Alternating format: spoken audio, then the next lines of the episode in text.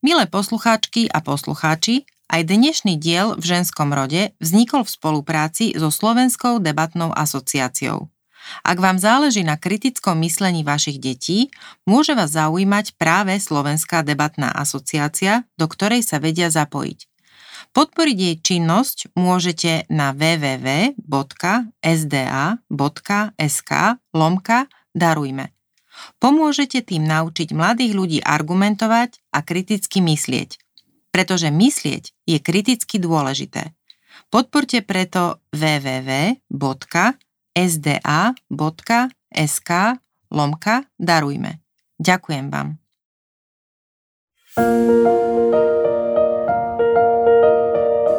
Vítam vás pri počúvaní ďalšieho vydania v ženskom rode. Podcast v ženskom rode môžete pravidelne odoberať cez Apple Podcasts, Google Podcasts alebo Spotify. Sledovať, komentovať a najmä zdieľať ho ďalším poslucháčom môžete aj na sociálnych sieťach Facebook a Twitter. Teším sa, že ste súčasťou môjho dobrodružstva dávať šancu múdrym ženským myšlienkam, inšpiratívnym príbehom a hlbokým dušiam. Dnes sa zhovárame s Monikou Kaprálikovou napríklad aj o tom, že kamaráti, podporný svet, skupina, a, ale naopak aj mm, tvorenie, vytváranie niečoho a, a tá satisfakcia, ktorá sa mi vlastne vracia formou predstavení. Monika Kapráliková sa narodila v Martine, študovala v Bratislave, dočasne žije vo Viedni a striedavo pracuje vo Viedni, Bratislave a Prahe. Vyštudovaná historička a kulturologička sa venuje písaniu kníh, dejinám a konceptom kultúry, prednáša, organizuje výstavy a amatérsky hrá divadlo. Dokonca po španielsky. So svojím španielským manželom, diplomatom, vychováva dve céry.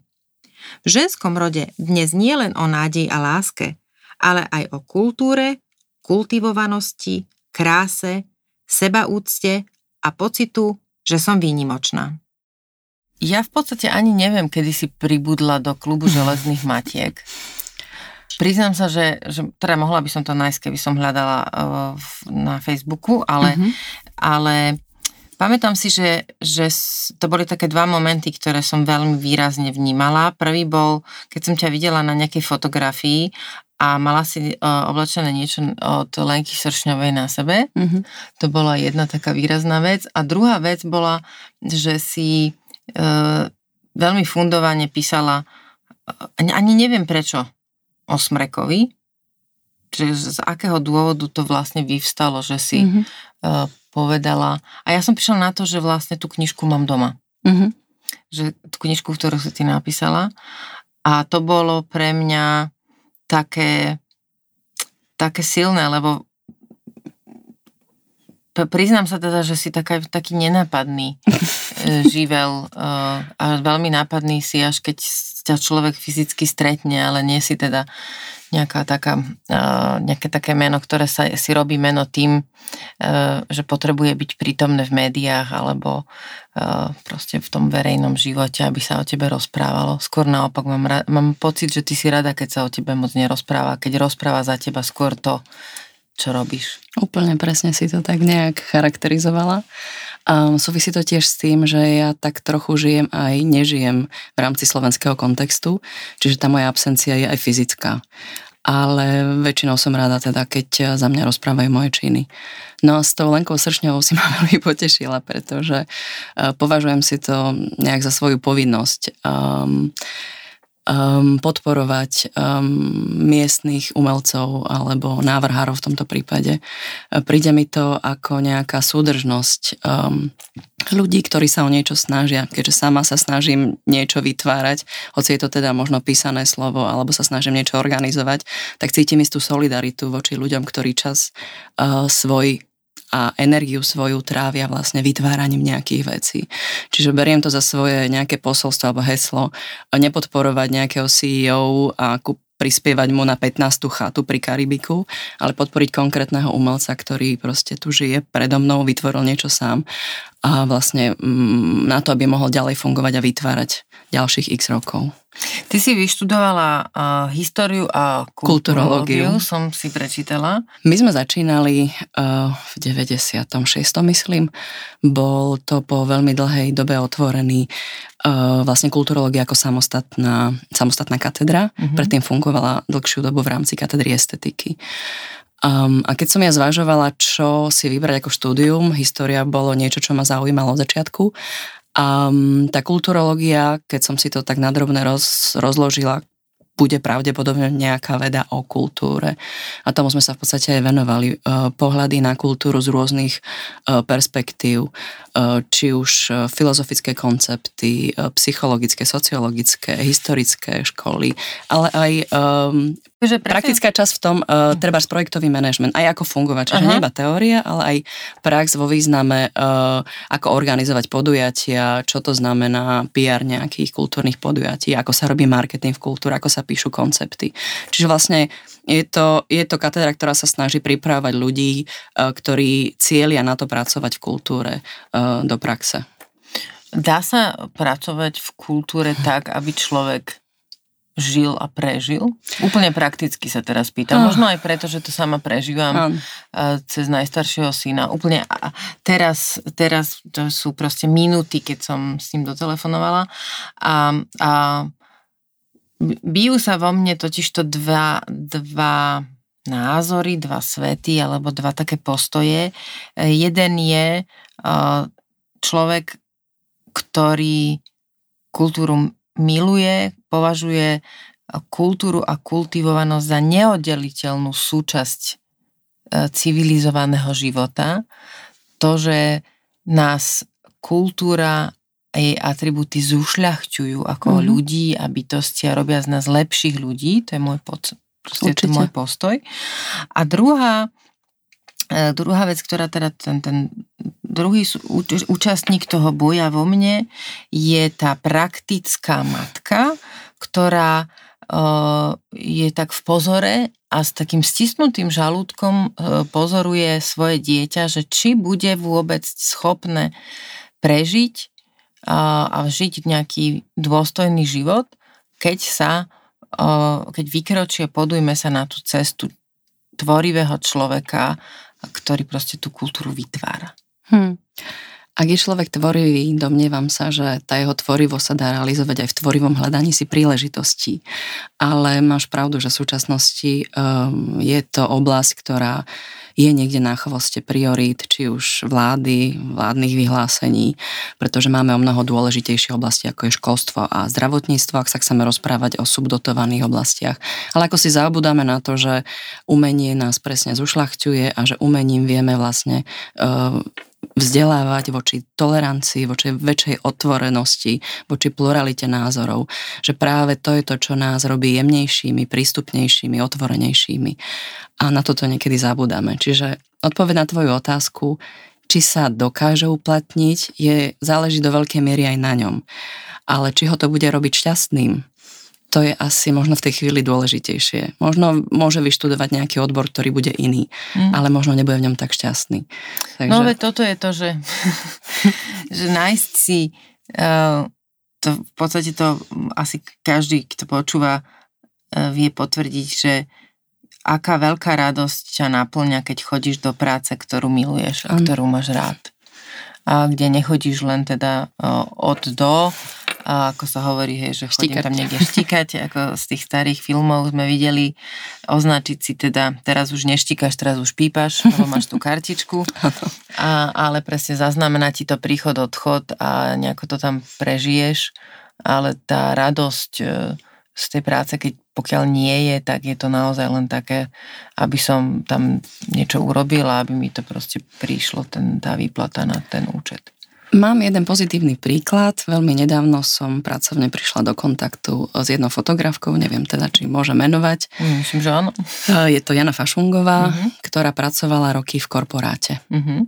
Právnička, ktorá vlastne e, od skončenia školy robila kariéru v, v právnickej firme zvládla vlastne celý, celý ten korporát, fungovala, e, mala úspechy, avšak prišiel moment, kedy, kedy si povedala, že že ju to nenaplňa. A presne o tomto sme sa rozprávali pri tom rozhovoru. Ona prišla, ma fotila mm-hmm. a vlastne rozprávali sme sa presne o tomto, aké je veľmi dôležité robiť to, čo nás naplňa vnútorne.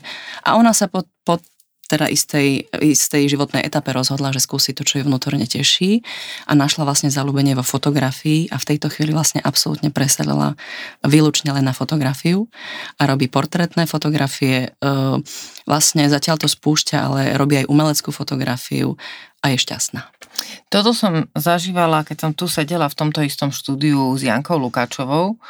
Áno. a na začiatku roka a rozprávala mi teda svoj príbeh e, špičková auditorka v, v nadnárodnej firme dlhé roky, e, naozaj veľmi výkonný e, život, veľmi solidne materiálne zabezpečenie. A z tohto presedlala na to, čo ju robí naozaj šťastnou a teda venuje sa ajurvede a masážam bábetiek.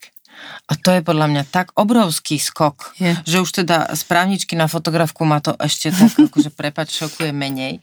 Um, no, v podstate um, stále sa hýbeme v tom, že čo nás naplňa, čo nás robí šťastnými. A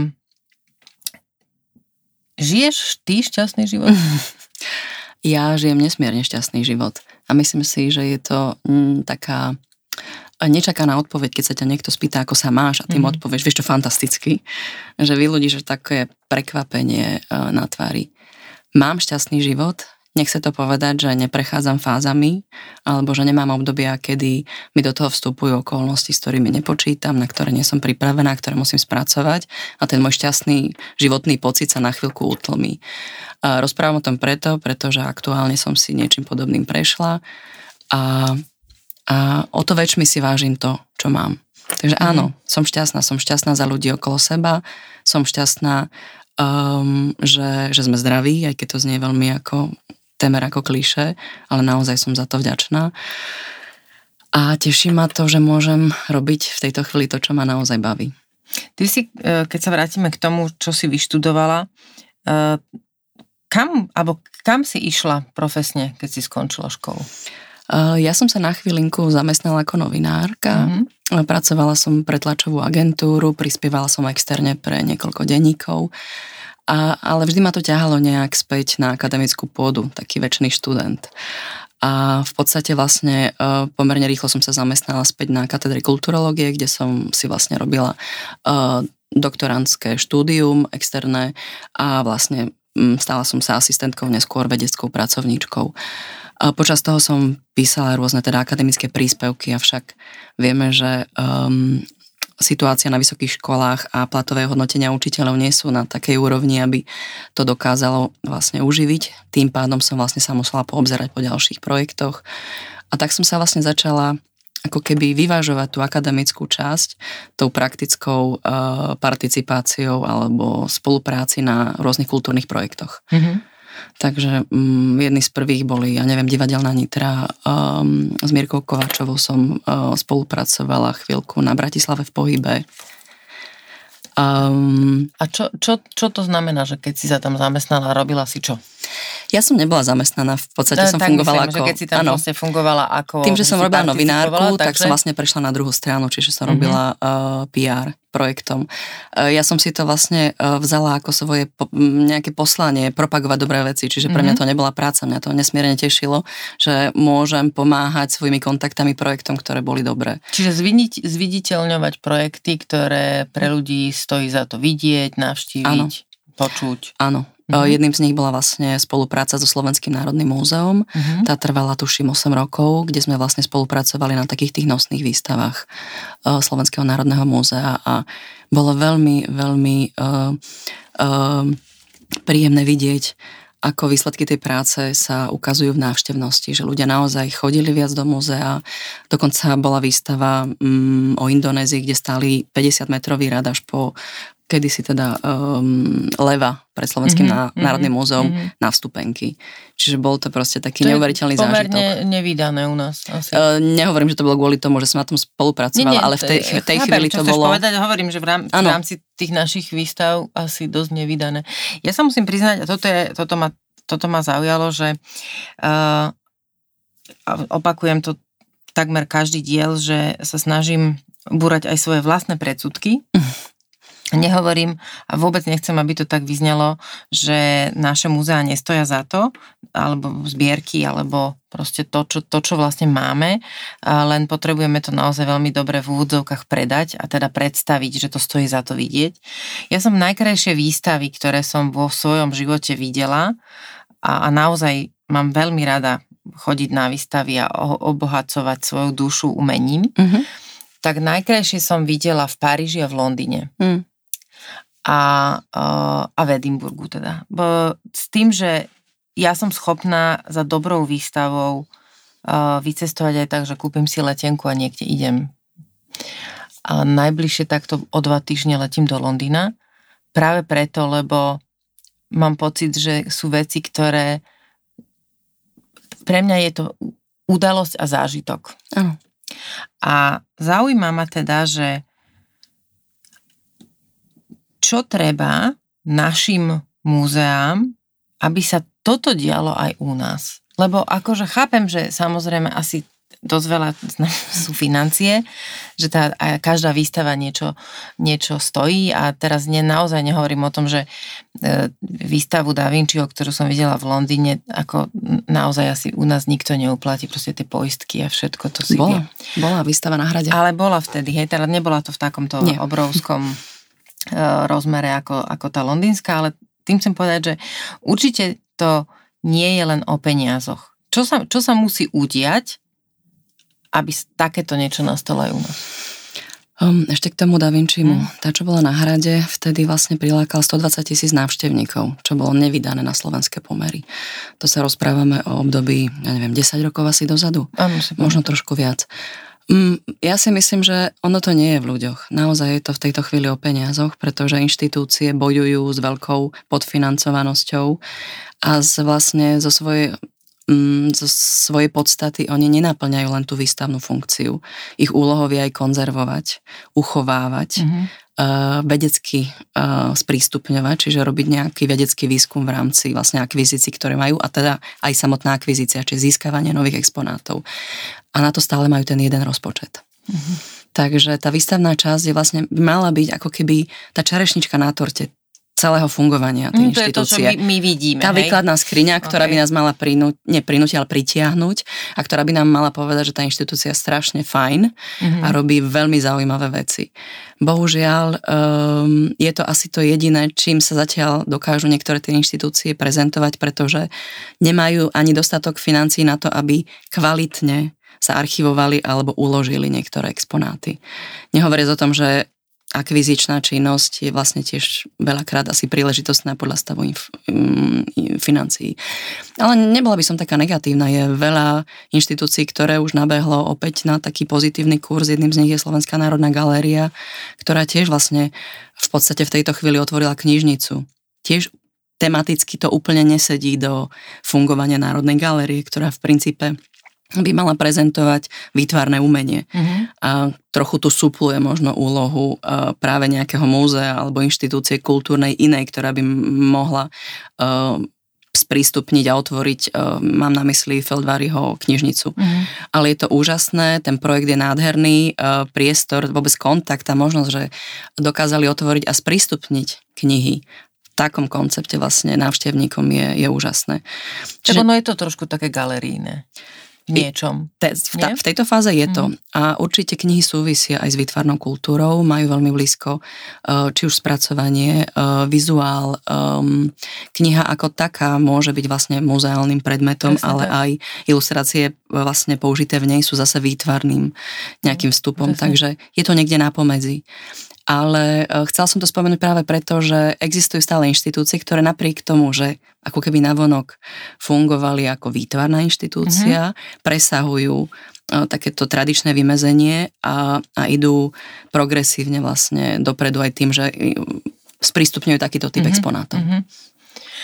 E, nechcem, nechcem byť teda politická a ani som sa nesnažím. Aj diely, ktoré sme vysielali, teda, ktoré som nahrávala o s bývalými političkami alebo so ženami, ktoré pôsobili v politike, boli skôr o uh, tom ženskom princípe a prítomnom vo verejnom priestore, ale v, tejto, v tomto kontexte, teraz keď sa o tomto rozprávame, sa nedá nespomenúť to, že situácia v kultúre, najmä teda s financovaním, ako si povedala, a vôbec s, s tým prístupom a k princípom, ktoré tú kultúru riadia, v súčasnej dobe je veľmi zlá. Vnímam to tak, že tá nespokojnosť kultúrnej obce, či, čítam a sledujem, je naozaj veľká.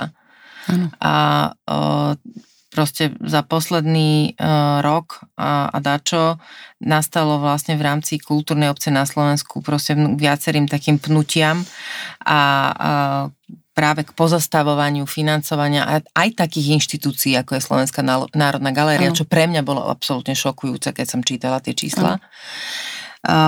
Ako, ako sa vlastne potom dá v rámci kultúrnej obce udržať si nádej a nejakú vieru, uh, odhodlanie, stále mať tú mieru húževnatosti, že nevadí, že aj takto zvládneme a neklesať na duchu a nebyť proste potom taký, že... Lebo ja viem, že to si to presne spomenula na, na začiatku a aj som to proste o tom hovorila aj tu, že zdravotníctvo je dôležitejšie, um, to, to, či majú ľudia čo jesť, uh, či máme vodu, či máme cesty, či sa ľudia tými, tými cestami vedia dostať do práce, či tú prácu majú, či majú kam prísť. A tá kultúra je taká ako keby nie až tak dôležitá a proste seká sa prvá. A pritom je dôležitá. A pritom je dôležitá, lebo ona z nás robí podľa mňa tých, akými by sme mali byť ušľachtilejších ale aj v konečnom dôsledku vplýva na našu duševnú pohodu. Presne. Predstav si, že funguješ v nejakom prostredí, ktoré je veľmi nesystematicky a, a nejak veľmi hostilne zorganizované. Nevisí tam ani jeden obrázok alebo fotografia, mm. niečo, čo je veľmi neútolné. Čiže či chceme, či nechceme, e, umenie a výchova umením je veľmi dôležitá a myslím si, že je veľmi dôležité začleniť výchovu umením práve do tých najnižších eh, stupňov vzdelávania. Čiže môžeme dúfať v to, že generácia, ktorá tu je, bude osvietená, bude robiť dobré rozhodnutia, alebo že sa bude radiť minimálne, ak mm. nevie, s odborníkmi, ktorí tomu rozumejú. Um, a málo cesta radia. je... Áno, nechcú vyzerať, ano. lebo im prípada, že budú vyzerať nekompetentne. Áno, alebo potom teda majú vlastnú hlavu Áno. a rozhodnú sa, že budú robiť veci napriek tomu, že im niekto dobre radí. Ale myslím si, že cesta je hlavne vo vzdelávaní. Ukázať, um, to nie je o tom vyčleniť ďalší veľký balík financí na to, aby sme vytvorili predmet, ktorý by sa volal Uh, one tie aktivity existujú aj na úrovni nejakých individuálnych snažení učiteľov ale minimálne verbalizovať o tom, že je to dôležité. Nehádzať to do nejakého, um, na nejaký chvost toho nášho vnímania. Rozprávať sa o tom, že je dôležité, či vyrastám v nejakom prostredí. Um, pozeranie obrázkov, či už katalógov napríklad, to bolo niečo, čím som si ja prešla, Pichuan. Mm. Uh, pamätám si môj, uh, keď som sa učila na maturity, keď som si listovala v Pichuanovi, uh, konzistorici by dneska asi mali iný názor, ale um, ten pocit, že človek obracal tie strany a videl naozaj k- dobro a krásu.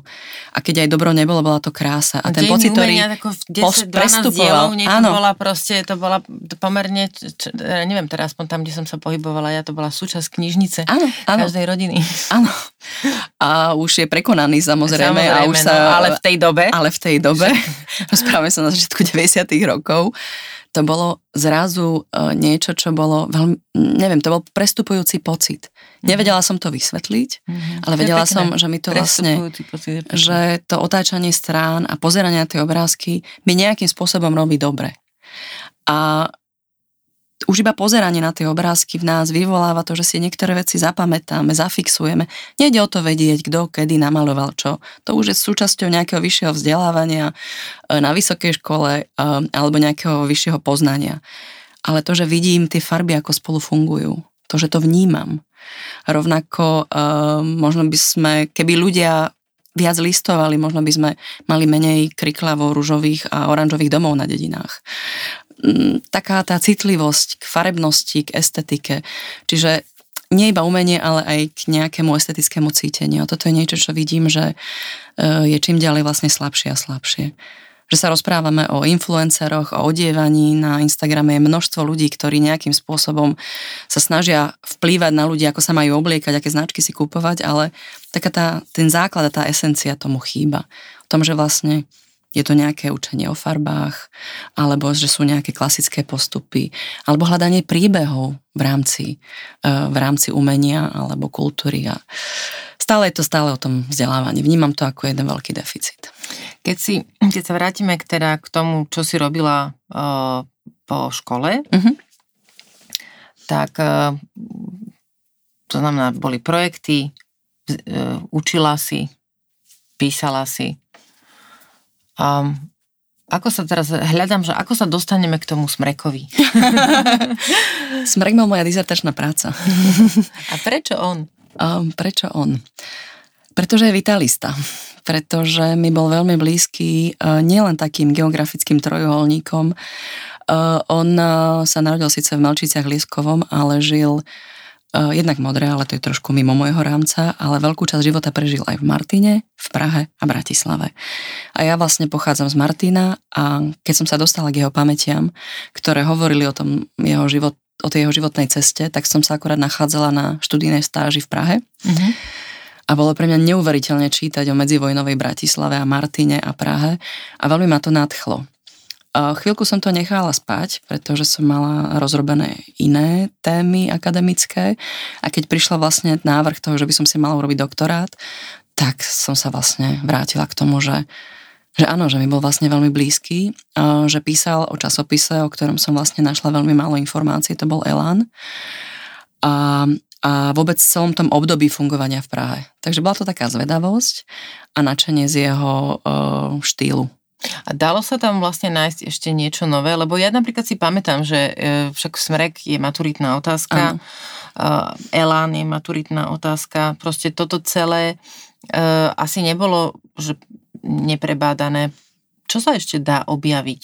Alebo ako inak sa to dá uchopiť, na, hm. keď sa proste pozrie, pozrieme, že Jan Smrek, tak pre mňa jedna z ikon slovenskej literatúry. Áno, ale napriek tomu sa o ňom rozprávalo stále, alebo predovšetkým ako básnikovi. Uh-huh. Elán sa spomínal tak okrajovo, hovorilo sa, že ho vydával, spomínalo sa vojnové obdobie, to medzivojnové, tým, že nebolo toľko informácií k nemu, sa vlastne zúžilo na fungovanie a vymenovanie redaktorov, ktorí s ním spolupracovali, um, karikatúry a obdobie, odkedy dokedy vychádzal. A to bolo všetko. A mne tam chýbalo nejaké vysvetlenie, prečo Elán, prečo Praha. Uh-huh Um, a vlastne kde bol smrek do 20. roku. Uh, pretože alebo do, do, 20, do 20. roku 1920. Pretože aj svojej pamäte on začína vlastne práve rokom 1920, začína veľmi vitalisticky, jeden šťastný deň. A kde bol smrk dovtedy?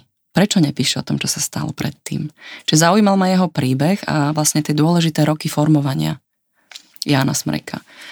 V čítankách sme sa učili zase tak nejak odrážkovite, že bol sirota, že vyrastal v sirotinci, to sa stihlo spomenúť, že žil v Petrovci nejakú dobu, potom prišiel sem, no a, a potom už bol zrazu básnik. A už sme sa učili všetky zbierky, uh-huh. už sme sa učili odsudení k väčšitej žizni, potom vitalistický zlom, cválajúce dni a už to šlo. A už bol dôležitá postava slovenskej literatúry. Ale mňa ako mamu tiež zaujímalo, tak keď bol sirota, tak čo sa s ním vlastne dialo. A rovnako ako aj prirodzene zvedavého človeka, Chcela som zistiť, či existujú nejaké materiály.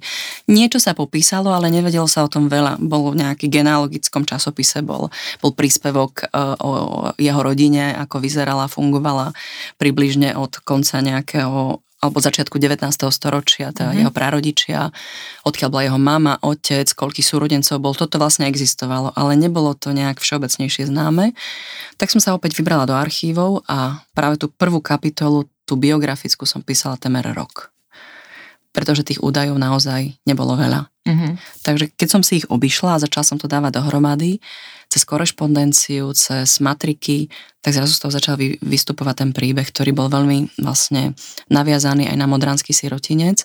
A jedna z vecí, ktoré, ktoré som sa snažila zdôrazniť v knižke, bolo, že on nebol úplná sirota, že on bol vlastne bol polosirota, že on mamu mal. Bohužiaľ sa ho musela vzdať, pretože Prečo? sa o neho nemohla, nedokázala starať. No toto pre mňa samozrejme. A za akých dôvodov? Vieme? Uh, mala 51 rokov, keď zostala na neho úplne, úplne sama a chorľavá. Ona vlastne, oni uh, nemali ani na to, aby mali masnú kašu. Boli veľmi, veľmi chudobní. A, a dve deti, ktoré vlastne zostali, boli v službe, pomáhali a vo chvíli, kedy ho musela dať do sirotinca, bol, to bol okamih, kedy zomiera jeho staršia sestra, ktorá vlastne máme pomáhala finančne. Mala 20 rokov a zomrela. A tá mama vlastne, ktorá sa nemala ako sama dobre uživiť, sama sa vlastne rôzne um, pobývala u rôznych príbuzných, tak vlastne využila pomoc uh, kochanovského farára Palica, spísali osvedčenie a poslali ho vlastne do novozriadeného sirotinca, ktorý sa práve zriadil v Modre. Čiže on mal šťastie v nešťastí, pretože modranský sirotinec bol pre slovenské deti, aby sa neodnárodňovali a neboli posielané na, Slo- na dolnú zem, mm-hmm. do Uhorska. Do Uhorska. Takže bolo to pre neho isté hniezdo za, záchrany, mm-hmm. avšak žil pomerne dlhú dobu bez toho, aby vedel, čo je s mamou. Ona sa ho musela ako keby oficiálne vzdať po dobu uh, jeho pobytu v sirotinci, aby Čiže neboli vôbec v Neboli v kontakte, nie. Fúha. Nehovoriac o tom, že ten sirotinec uh, je tiež miesto, kde sa neovplyva prílišným objímaním a citlivosťou. Je to, je, to, je to inštitúcia, kde vlastne muselo byť všetko na prídel kde, kde bol, boli miestnosti, starali sa o nich, boli tam vychovávateľky, ktoré ich zahrňali láskou, ale priestory boli strohé, nemali toľko hračiek, ak vôbec mali nejaké hračky. Čiže bolo to pomerne prísna výchova v, v, v evangelickom duchu v Modre.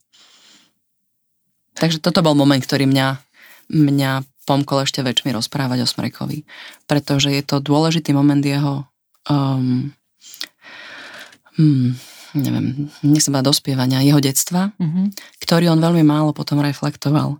Uh, v, vo svojej tvorbe napísal báseň Genesis a Exodus, kde načrtne mm-hmm. a potom ešte jednu báseň Dolor, ako bolesť, kde píše um, to bolesť moja veľká, jediný čelastín, mňa chatrč biedna žitiu darovala. Ja najbiednejší syn, Smrk bol vitalista neohľadal sa za tým zlým, čo bolo a na, vlastne smeroval, smeroval dopredu.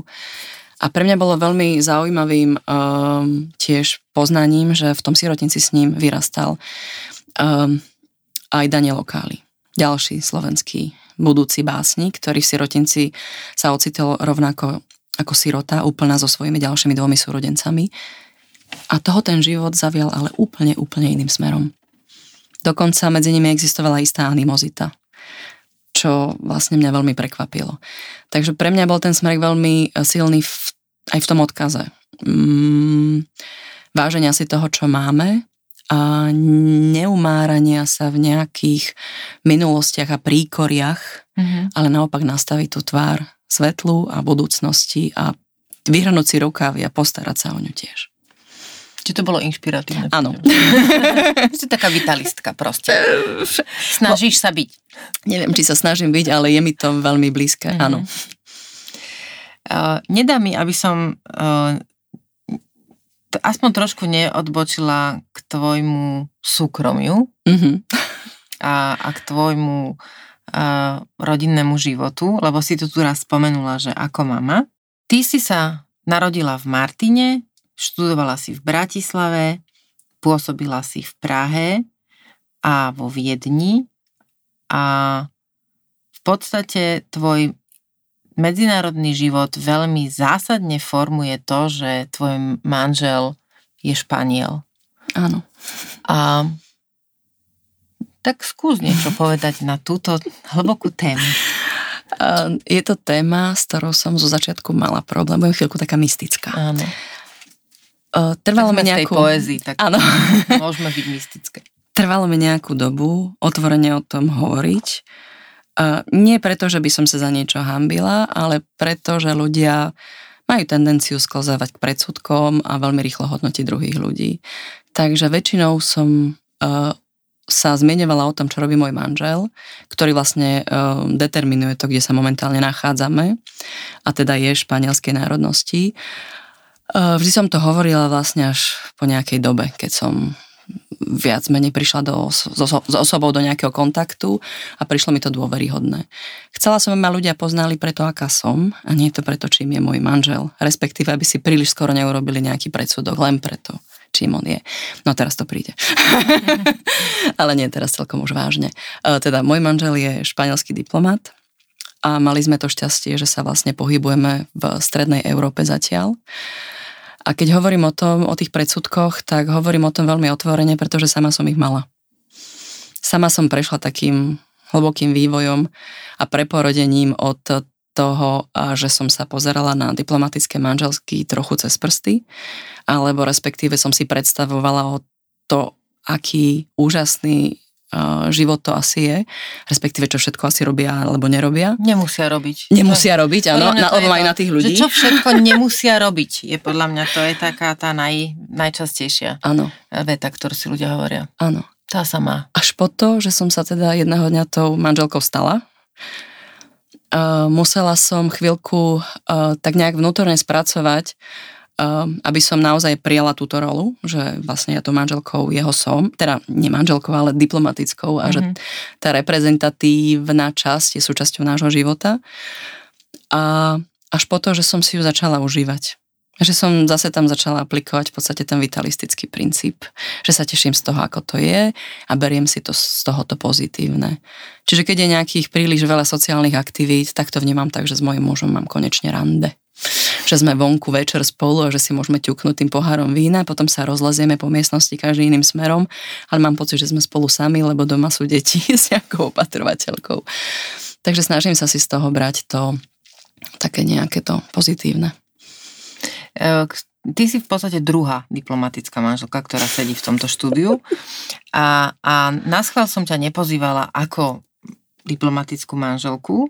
Um, práve preto, že ma zaujal viac ten život, ktorý si nesieš e, za tou čiarou, že toto je čiara medzi diplomatickou manželkou a mamou a toto je vlastne ten tvoj profesionálny Presne život tak. E, dlhoročný, na ktorom staviaš a možno ja teda neviem, nepoznáme sa zase až tak dobre, ale do, dovolila by som si povedať, že keby išlo o trojnožku, tak tie dve nohy skôr stoja v tej tvojej inej rovine ako v rovine e, za hranicou diplomatickej manželky. A napriek tomu s Laurou som tu hovorila práve o tom, že ona bola tá privydatá. Aha. Ona má navyše tú, tú vykorenenosť, ktorú musela v podstate prežiť a zakoreniť na novo. Ano pretože sa vlastne odsťahovala zo svojej domovskej krajiny a prišlo vlastne k nej tá, tá úloha vlastne reprezentovať Slovensko, ktoré je dovtedy v podstate bolo cudzie. Mm. Ako sa ty, keď sa to teraz skúsime pozrieť na to, že Slovenka so španielským manželom, čo to v tebe robilo a ako sa v tebe vlastne mohol um, ako mohol tam sklíčiť nejaký cit a pochopenie hlavne pre Španielsko, pre tú inú krajinu, lebo vlastne tvojou úlohou nie je reprezentovať Slovenskú republiku. Ty si tam so svojím manželom, ktorý je Španiel a pracuje ako diplomát za španielskú diplomáciu. Ano. Tak ako sa takáto trošičko jemná, dovol mi povedať, schizofrénia, vlastne ako s tým narábaš? Oh, beží mi veľmi veľa myšlienok paralelne Ďakujem za, za, za ten úvod, veľmi si to cením a je to vlastne kompliment, keď hovoríš o tom, že, že prioritne vlastne nie kvôli téme diplomácie. Um, to narábanie, no musela som sa veľa vecí naučiť. Stotožniť. Krajinu svojho muža som prijala s, s láskou, čiže to vydanie sa občas žartovne hovorím, vydanie sa na pospas. Sledoval som tie jeho modré oči na koniec sveta a potom prišlo to vytriezvenie. A prešla som si adaptačnou krízou samozrejme. Moja prvá vlastne štácia, keď to tak mám povedať nespisovne, bola práve v Španielsku, kde sa on vracal domov. Mm. Um, Vy ste sa uznamili tu v Bratislave. Áno. Uh, a v podstate uh, pre mňa, ja som dovtedy nežila nikdy v zahraničí, a začala som si naplno uvedomovať, že to Slovensko opúšťam natrvalo. Že ja sa tu môžem vracať, ale že keď sa budeme vrácať z tých pobytov a, a vyslaní zo zahraničia, sa naša referenčná krajina je Španielsko. To, že my sme potom mali naozaj obrovské šťastie a že sme sa ocitli v Prahe a teraz vo Viedni, ja pripisujem rôznym silám, teda som za ne nesmierne vďačná. Čiže preto ten životný pocit, že som šťastná, že sme tu, pretože moje deti vyrastajú v blízkosti svojich starých rodičov a dokážem sa venovať aj profesne témam, ktorým sa venujem ale musela som sa, musela som sa veľa vecí naučiť. Či už o diplomácii, som dievča z Martina, kde vlastne nemáme žiadnu vyššiu školu prípravnú na protokol, takže či už o takých základných vecí protokolárnych až po uh, recepty španielské, pretože keď robíme večere, samozrejme, ja varím večeru pre 25 ľudí, bufetovú, ale všetci čakajú, že to bude španielská večera. Takže niekedy... Keď... Žiadne brinzové halušky. Nie, nie brinzové halušky som nikdy nerobila. ale keď máme uh, samozrejme španielských hostí, lebo ty vlastne hostíš aj tvojich kolegov mm. alebo mm. hostujúce návštevy, tak v tej chvíli samozrejme si to môžeš dovoliť. Ale musela som vlastne zvládnuť aj španielskú kuchyňu, dezerty, všetko. Takže stala sa zo mňa vlastne taká profesionálna manželka, to nazývam. Ale teraz povedzme to, aby to, to, to súvisí s tou vetou, že čo všetko ona nemusí robiť. Áno. A to je podľa mňa ten predsudok, ktorý, alebo ani nie, že predsudok, je to v podstate neznalosť väčšiny, ktorá si neuvedomí, že byť diplomatom neznamená, že som strašne bohatý a mám veľké služobníctvo a všetci pre mňa všetko robia, ale to, že často pôsobím na veľmi malinkej ambasáde, kde 5 e, ľudí robí prácu za 10 profesí a patrí k tomu aj to, že ty nemáš svojho vlastného kuchára a čašníka a proste chyžnu a všetko a robíš to ty sama. To znamená, ano. že reálne, a teraz naozaj si to predstavte, že máte niekoľkokrát do mesiaca doma svoju mnohopočetnú rodinu, ktorým musíte vlastne pripraviť hostenie na ano. večer. A potom ešte musíš zariadiť catering, ktorému odovzdáš všetko, čo si pripravila, dáš inštrukcie a potom utekáš do sprchy, rýchlo sa oblečieš, nahodíš a tváriš sa vlastne, že to všetko tak je um, že takto to je úplne prirodzené. Prišla si do kuchyne, našla Na si hotové, áno, sa to tam zjavilo. A najlepšie sú tie situácie, kedy sa niečo pokazí, lebo ty to môžeš pripraviť a treba e, tí ľudia z cateringu úplne nepochopili, nepoznajú to jedlo, mm-hmm. nevedia, že gazpačo sa neprihrieva a podobne. Čiže môže nastať situácia, ty stále zachovávaš to dekorum tej tváre a uhrávaš to nejakým vtipom. ja tak sa ochladilo. tak toto je tá jedna časť. Um, ale paradox tiež diplomácie je, že sa dostaneš k mnohým kontaktom, neuveriteľným kontaktom, ktoré ale nemáš šancu nikdy využiť. Hmm. Že sa pohybuješ v tom svete takých nejakých, či už intelektuálov, pretože existuje sociálne večere, ako ich voláme, alebo teda nejakých e, politikov, ale to sú kontakty, ktoré naozaj ty možno poznáš z novín, alebo si môžeš robiť fotografiu, čo samozrejme nerobíme. Ale nejak zvlášti to ten tvoj život viac neobohatí. No a s tým samozrejme, že všetko pripravuješ sama, ja mám na to taký ako um, pri, porekadlo, nie porekadlo, také prirovnanie o tom, že vlastne ten diplomat, život diplomatickej manželky je život z bielej rukavičky do gumenej a späť. to je veľmi pekné. To som ešte nepočula, to, si zapamätám. Takže je to tak. Um, avšak uh, mala som aj veľké šťastie na muža, pretože môj muž je naozaj partner a ja o tom veľmi rada hovorím. Čiže napriek tomu, že žije svet, alebo jeho profesia je trošku sputnaná v tom svete kvázi 19. začiatku 20. storočia, čo sa týka protokolu a nejakých oficialít, je partner. To znamená, že ma podporuje vo všetkých mojich bláznostvách a projektoch. Nie je jednoduché si nájsť zmysluplné fungovanie, Veľa ľudí si myslí, že pracovať nepotrebuješ, ako si to už spomenula, pretože jednak máš veľa ľudí, alebo na čo však tvoj muž ťa uživí, na čo budeš pracovať. O tom, že vlastne máš pocit, že mrháš nejakým svojim um, potenciálom uh, duševným, mentálnym na to, aby si iba organizoval nejaké večere, o tom nehovoriac. Môžu byť ženy, ktorých to môže naplňať. To nechcem hovoriť, že nie. Ale um, súčasťou diplomatického života je aj samota. Nielen vykorenenosť, ktorá je veľmi silná, uh-huh. ale samota. A keď sa k tej samote materskej, ktorá prirodzene izoluje, pridá ešte tá samota toho expat života v zahraničí, tak to vie byť veľmi, veľmi um, ťahajúce k dnu.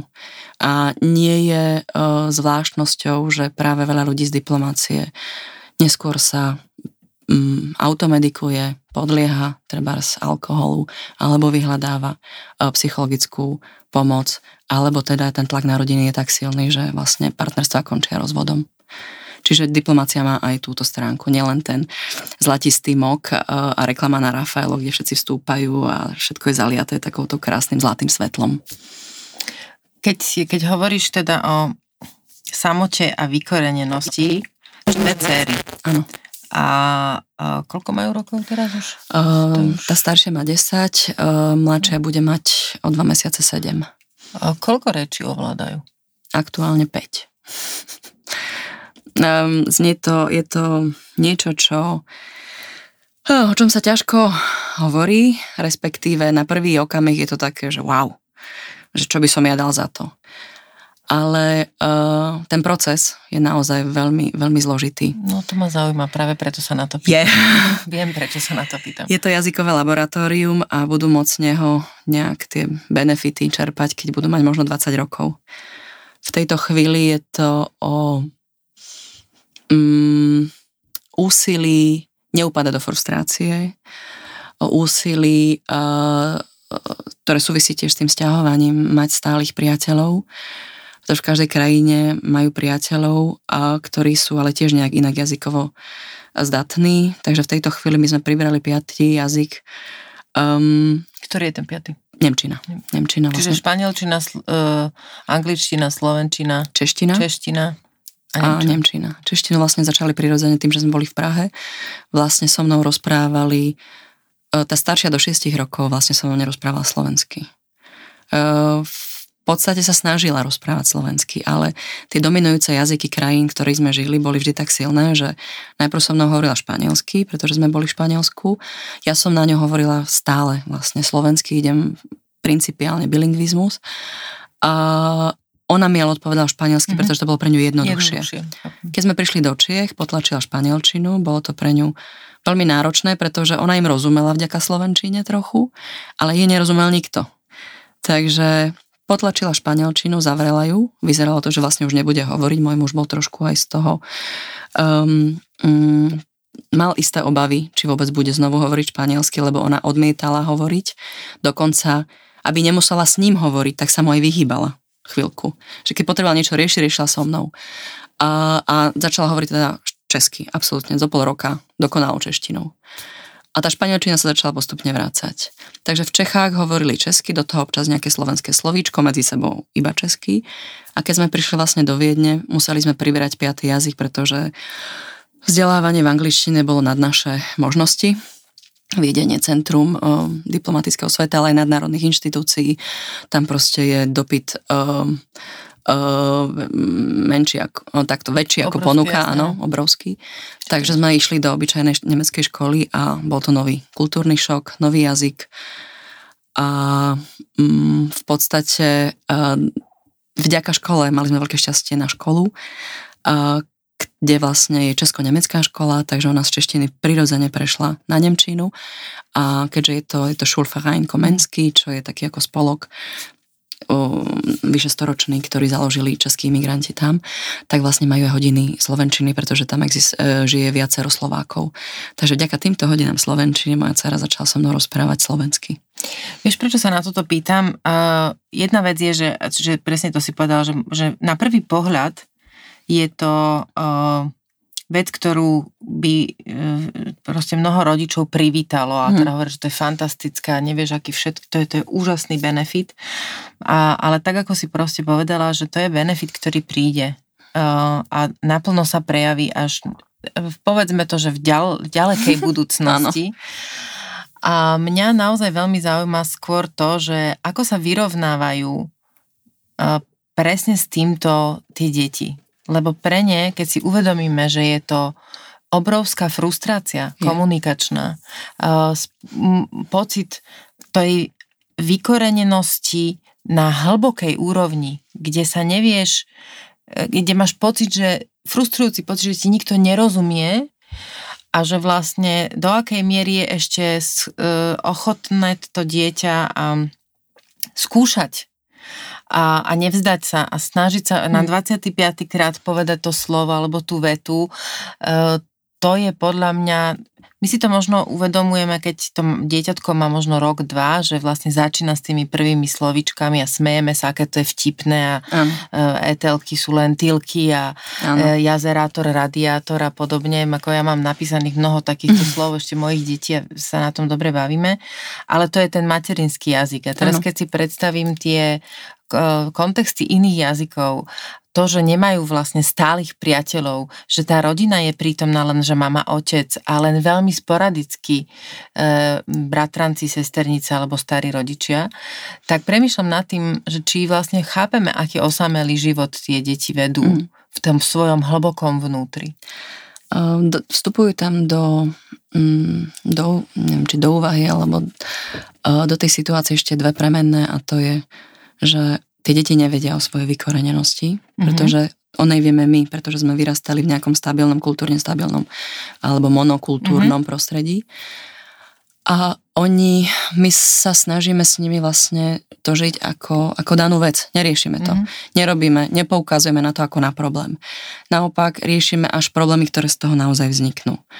Uh, druhý moment je, že vlastne vstúpili v tejto chvíli do toho ešte pomerne malé. Čiže tie jazykové sviče im prišli ešte celkom prirodzené, bolo to hrou. Um, keď teraz pôjdeme, pôjdeme do Španielska a myslím si, že tá najbližšia štácia už bude väčší problém, v závislosti teda kam sa dostaneme. Ale ešte k tým jazykom. Že nejaká Budapešť bude, alebo asi Ježiš, to, to už bude nejaká Afrika, krajiny tretieho sveta, ono to nejde úplne. Ja sa smejem, že to ano, už ano. asi muselo byť veľmi výmodlené. to by bolo, bolo úplný za to už ja neviem. to by som už asi aj niečo splnila, niečo šialené, by som asi urobila nejakú stavku a neviem, nech sa sami to veriť. Ale späť tej téme. Um, um, tým, že hovoria viacero jazykov, tak uh, oni nemajú dostatočnú slovnú zásobu v tých jazykoch. Máme nejaký metajazyk my doma, rozumieme sa, čiže ona mi môže povedať vetu v štyroch jazykoch, nakombinuje, ak je unavená, ja jej porozumiem. Um, ale ak rozpráva v jednom jazyku, tak napríklad ona dokáže povedať, že tam je vták, vtáčik. Mm-hmm. Ale nevie povedať, že to je lastovička. Alebo síkorka. Možno lastovičku by ešte zvládla, je to niečo, čo vidí v mestách, ale nevedela by už tie ďalšie druhy Rozumiem. tých uh, v, uh, vtákov, pretože pretože nemá ten kontakt s nimi, alebo nepoužíva to slovo, alebo ho bude vedieť v jednom jazyku a v ďalšom nie. Um, s tou jazykovou výchovou tá frustrácia, ktorú si spomínala, vie byť veľmi silná a zažívame to v tejto chvíli so staršou, pretože tá mladšia mala naozaj čas si škôlke ešte vlastne prejsť tou zmenou, naučila sa jazyk úplne dokonale a v tejto chvíli vlastne začala prvý ročník absolútne bilingválne, čiže Česko, Slovensko, teda trilingválne, Česko, Slovensko a nemecky, uh-huh. či číta ona paralelne sa učia čítať v Nemčine aj v Slovenčine, aj písať. Takže tá vlastne prichádza ako keby hrou úplne e, prirodzeným spôsobom. Ale tá staršia musela už tie zmeny, tie už naozaj, tie musela prejsť a už ich aj cítila. Uh-huh. A čo je ich efektom je, že ona nemá šancu si zažiť taký bežný školský úspech tým, že ten jazyk je veľmi určujúci na to, aby si mohla byť v niečom naozaj, naozaj dobrá v tej škole, tak e, to je tá frustrácia, ktorú momentálne pociťujeme a snažíme sa ju vlastne um, um, nejak sustituovať alebo nahrádzať nejakými inými úspechmi. Teraz som ti sa šla spýtať teraz, že čo, je, čo je tá substitúcia toho? Hej. Nejaká kultúrna napríklad? Áno. um, rozprávame sa veľmi. Um, a v podstate spom- ja sama teda hrávam divadlo a tie naše deti nás asi pozorujú, jednak videla, keď som dokončovala knižku, alebo že občas si niečo stále píšem. Takže áno, píše si, ale strašne rada by mala aj tú nejakú satisfakciu, nejakú recept, to, že niekto to vidí a dá aj mm-hmm. spätnú väzbu. Takže momentálne hľadáme, rada by hrala. Otázka je teda v akom jazyku. Ehm, je na škole dramaťák, ale v tejto chvíli vlastne ehm, má za sebou už ehm, natáčanie ďalšej železnej Veroniky mhm. Totovej, mm-hmm. čiže bude jedno z detí, Vintonových detí v jej pripravovanom filme a to bol pre nich nesmierne silný zážitok, pretože mali pocit, že sú súčasťou niečoho väčšieho a že sa potom uvidia. Takže toto sú cesty, akými sa my snažíme vlastne im ukázať alebo im pomôcť aj k seba úcte pretože frustrácia, keď je neustála, tak podľa moje seba úctu a ukáza, že sú výnimočné. A riešiť situácie, ako keď príde domov a vlastne tie známky sú, aké sú, pre nás sú naozaj len orientačné a má pocit teda tej frustrácie, tak sa aj snažím ukázať, že ale tí tvoji spolužiaci, ak sa ti náhodou niekto smeje, tak oni nevidia to úsilie, ktoré si ty musela urobiť preto. Oni nevidia, že ty hovoríš toľkými jazykmi a nevidia, že si sa za dva roky naučila to, čo oni dostali zadarmo od narodenia. A treba sú iba o niečo horší ako ty. E, lepší teda. Uh, veľmi pekne tak e, zatvárame ten kruh uh, divadlom. Som chcela končiť. Takže som veľmi rada, že si to takto spomenula, aj keď naozaj som netušila, že to cez céry pôjde smerom k hraniu. Hmm. Pre mňa bolo fascinujúce vidieť tú fotografiu jednu, ktorú si um, mi, teda nepamätám si, či bola vlastne vtedy v kožom, alebo si ju mi ju posielala, že mm-hmm. kde kam sa chystáš. Áno. Uh, a videla som ťa teda na, na javisku Ty, zač, ty si začala hrať divadlo po španielsky. Áno. Čož by som povedala, že je teda naozaj veľmi odvážne. Mm, ja som tak trochu ako drzá. Tomu, ako k tomu došlo, prosím ťa? Ah, no, premostím to opäť od môjho muža. Keďže som si nevedela vybrať krajinu, v ktorej budem, um, tým, že som si ho ale vzala, som úplne neprestala byť sama sebou.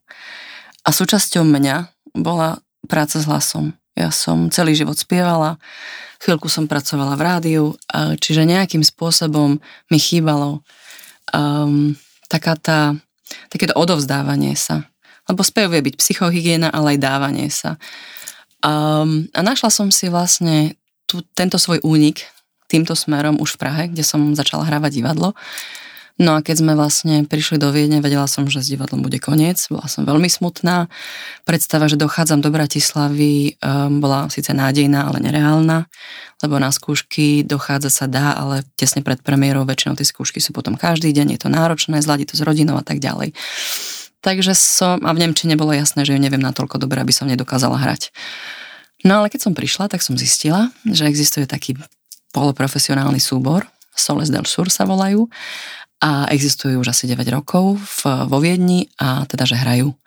Tak som sa tam chcela prihlásiť, drzo. Oni chvíľku váhali, či ma vezmu, podľa mňa aj kvôli tomu, že som práve tá manželka, predsa len majú kontakty na ambasáde, poznajú tých ľudí, neboli si istí, čo príde z, z titulu tejto funkcie.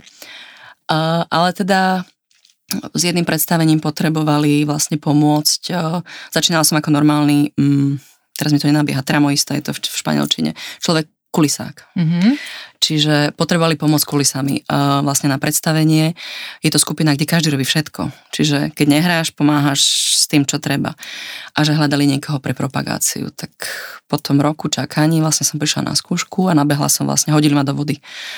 Tak som s nimi fungovala, urobili sme vlastne jedno predstavenie a prišla na študovanie nového a zrazu mi dali rolu čo bol pre mňa, mm, hovorím, že som drzá, ja som to potom veľmi túžila, ale veľmi som sa samozrejme toho obávala. Je iné hrať v tvojom jaz- vlastnom jazyku a iné je naozaj v cudzom. A pre mňa to bola veľmi veľká skúška, ale som veľmi rada, že sme to skúsili, hovoríme, lebo bez podpory môže opäť zase ani krok, ktorý každé skúšku vlastne je s deťmi doma. A som dnes veľmi šťastná, že ich mám, pretože sú pre mňa rodinou. Ten súbor je pre mňa unikom do takého normálneho bežného sveta. Kamaráti, podporný svet, skupina, a, ale naopak aj mm, tvorenie, vytváranie niečoho a, a tá satisfakcia, ktorá sa mi vlastne vracia formou predstavení. Takže tak asi. Veľmi som rada, že sme sa takto porozprávali. Uh, veľmi spontánne, lebo sme nešli do rozhovoru, že ideme sa rozprávať presne o, o niečom, o tomto. Práve preto, že uh, doteraz som tu väčšinou sedela so ženami, o ktorých som zhruba vedela, čo od nich by som chcela počuť. A, a teda môj kompliment smerom k tebe je, že bolo veľmi, veľmi, veľmi veľa vecí, ktoré som vedela, že v tebe sú hm. a bolo ich veľmi veľa, ktoré som chcela počuť. A, a som rada, že sme ich aspoň trošku uh, prikryli týmto podcastom, lebo ja mám taký dojem, že množstvo žien má pocit, že vlastne on, oni nemajú ani čo povedať, že však ja som taká obyčajná. Hm. A, že tam mne nič nie je. A, a to je taký predsudok, lebo každá máme nejaký príbeh. Určite. A práve taký, že každá z nás je v niečom, keď si tak sadne a začne nad sebou rozmýšľať, tak zistí, že vlastne ona by vedela tiež porozprávať taký príbeh. A porozprávať také veci, čo ju zaujímajú a bavia. A som veľmi rada, že toto bolo také veľmi krásne, ako keby obyčajné rozprávanie. Veľmi ti zaň ďakujem. A na záver by som ti dala ešte také tri osobnejšie otázky. Čo je tvoja silná stránka? Uf, um, silná stránka, optimizmus. Jedným slovom. Áno. Chcela som povedať živelnosť, ale pre niektorých ľudí tá živelnosť môže byť aj nie pozitívna, ale taká tá mm, nevykoreniteľná viera v to, že veci majú zmysel a na dobre sa obratia. O čom najviac alebo najradšej rozmýšľaš, keď si sama? O knihách a príbehoch. o príbehoch, ktoré ešte by mali byť napísané. O archívoch. O, o tom, čo všetko ešte by som chcela a neviem, či stihnem. A posledná. Kedy, v akých chvíľach si najviac šťastná? Um, je to asi nejaká pol desiatá hodina večer, keď som um, deti spia a ja mám taký nejaký vyrovnaný pocit z dobre prežitého um, dňa. Um, taký ten ticho, predstavujem si to možno na terase alebo iba doma v kresle. To ticho a a také obyčajné šťastie. Ďakujem, že ste počúvali môj podcast v ženskom rode. Ak vás tento rozhovor zaujal, vypočujte si aj tie ostatné. V ženskom rode môžete sledovať a zdieľať aj na Facebooku. Napíšte mi svoje názory, nápady a hodnotenie. Už o týždeň v stredu sa na vás teším s novým dielom.